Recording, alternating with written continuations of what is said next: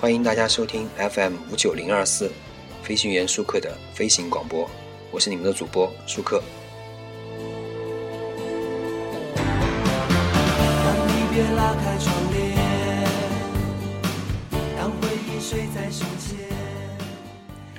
今天呢，我们来说一个睡前故事，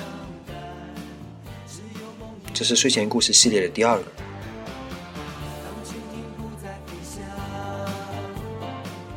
从前有一个邮递员，他总是一个人骑自行车送信，所以呢就很孤独。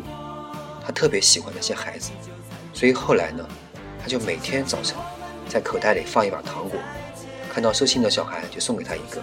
他会送给胖胖的小孩棒棒糖，是祝愿他更健壮一点；会送给精瘦的小孩一条口香糖，因为这有助于改善食欲。后来问他要糖的小孩越来越多。他也只好在出门前在包里放更多的糖果，虽然支出是多了一点，但这点话费换来那么多人的欢乐，还是很值得的嘛。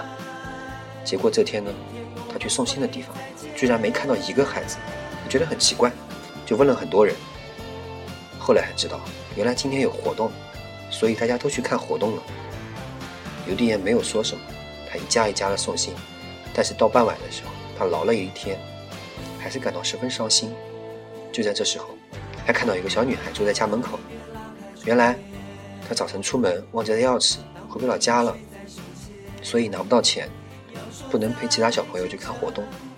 他是那么孤独啊！邮递员从内心为他感到伤心，于是把今天包里所有的糖都倒了出来，和小女孩分享。他这还是第一次吃到自己带的糖果呢。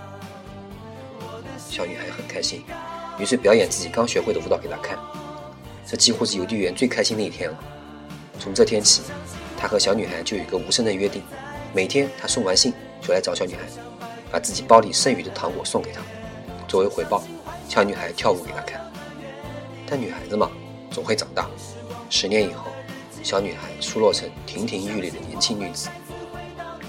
女子和邮递员说：“我们不得不告别了。我找到了工作，不在这座镇子里。”如果我走了，你会想我吗？会很想你。真的吗？是的吧？这是十年来邮递员最伤心的一天。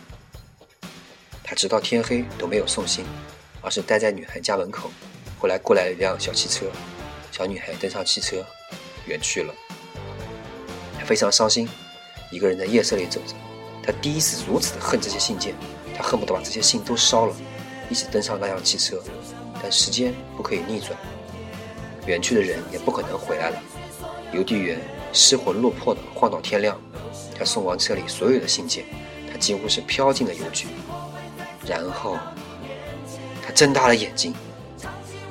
从今天起，就在这里，就要在这里给你跳舞了。年轻的女孩笑着，眼睛就像两片细细的月牙。她从桌子下面的抽屉抽出好大好大一包糖果。也帮我把这些散给孩子们。邮递员嗫嚅着，说不出话来，眼泪在眼眶里晃动。这些年，谢谢你了，所以也让我成为可以传播欢乐的人吧。